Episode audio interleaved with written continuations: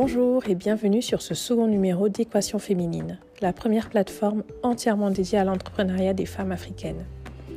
À travers ce podcast et le club, Équation féminine vous accompagne dans la concrétisation et la réussite de votre projet entrepreneurial, tout en veillant à votre bien-être et à votre équilibre. Je suis Aminata Sisseignono, cofondatrice du Sadio Mag, un bimestriel gratuit distribué à 5000 exemplaires sur Bamako et également consultable en ligne. Je suis aussi présidente de l'association du même nom, le Sadio, qui a vocation à former et accompagner les femmes dans le montage et le financement de leurs projets.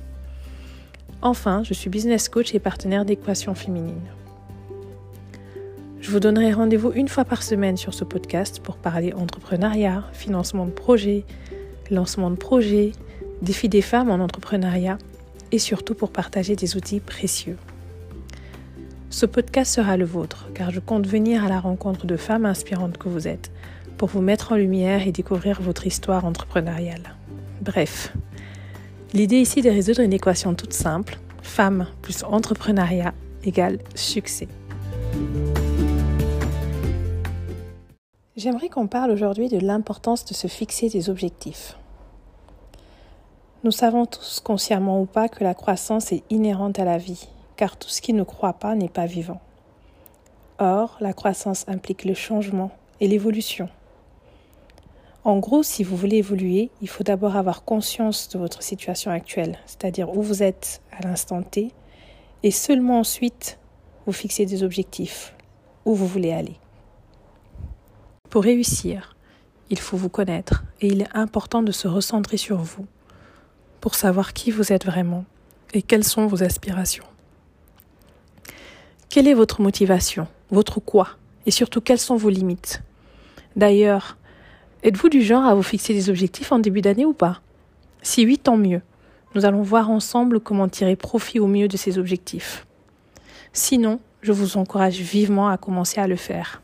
Tout d'abord, essayez de recenser les objectifs que vous vous étiez fixés et que vous avez atteints. Cela peut vous prendre du temps, mais dites-vous bien que nous avons toutes et tous en nous des objectifs de vie même si nous n'en sommes pas conscientes. On ne parle pas là du degré de difficulté de vos objectifs.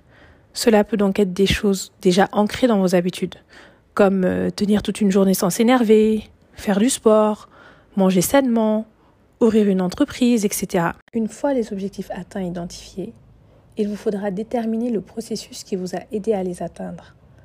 Là encore, ça peut être difficile, car pour la plupart, si c'est déjà ancré dans vos habitudes de vie, vous aurez du mal à percevoir les efforts que vous avez fournis au tout début.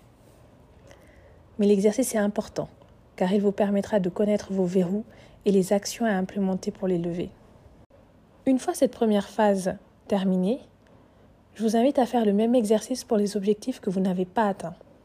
Attention, à ce moment-là, il faudra toujours adopter une posture honnête et bienveillante envers vous. Il ne s'agit pas de vous juger ou de vous faire douter de vous. Il ne s'agit pas non plus de chercher des excuses ou de blâmer les autres ou les événements externes. Il s'agit plutôt de comprendre pourquoi vous n'avez pas atteint ces objectifs, quelles ont été les erreurs personnelles, vos erreurs? La plupart du temps, parmi ces raisons, il en figurera une particulière. Vous n'étiez pas totalement dédié à leurs atteintes. En fait, il existe deux principales raisons aux échecs dans l'atteinte de nos objectifs. La première, et que nous avons tendance à nous fixer des objectifs auxquels nous-mêmes ne croyons pas. La seconde est que nous avons tendance à procrastiner les choses, à remettre à plus tard les actions nécessaires à l'atteinte de nos objectifs. La première raison sera développée dans un prochain podcast sur le mindset. Mais en résumé, ça veut dire que nos croyances définissent nos actions. Si vous n'êtes pas réellement convaincu que vous atteindrez vos objectifs, pourquoi pensez-vous que votre esprit acceptera de se fatiguer à œuvrer en ce sens?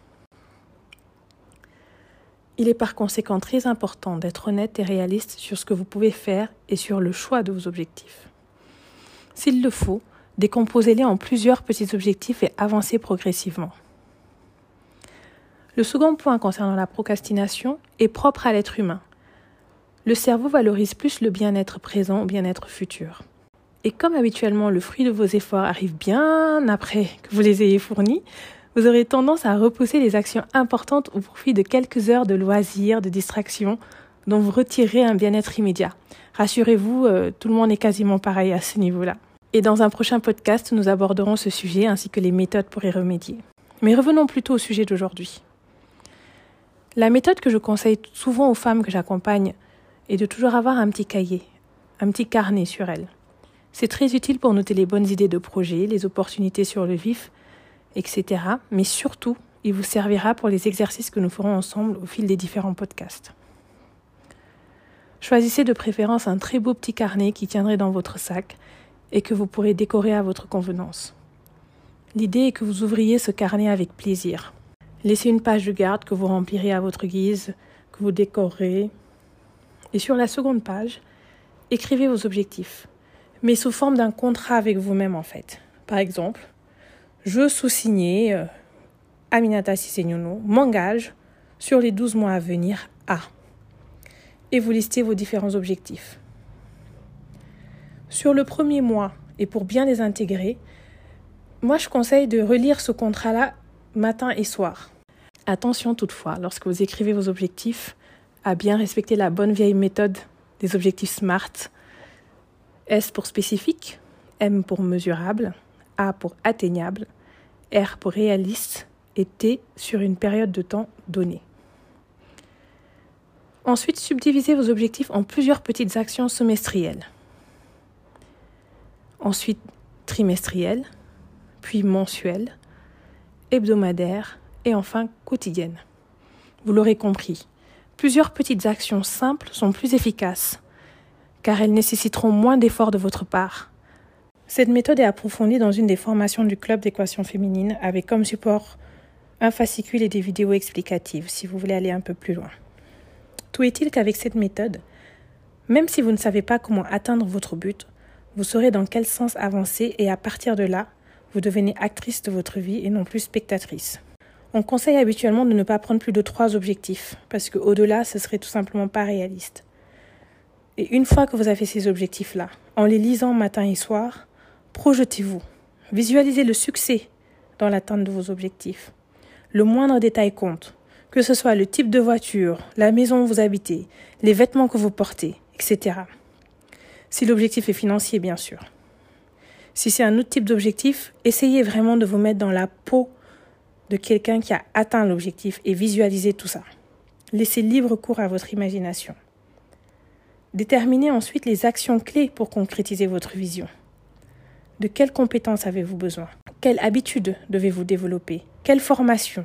Quelle personne devez-vous à tout prix rencontrer? À partir de là, il est temps de planifier vos actions en les décomposant par période de temps comme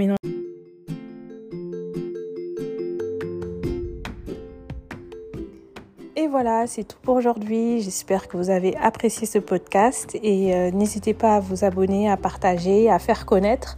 On se soutient mutuellement et à la semaine prochaine pour un nouvel épisode. Au revoir.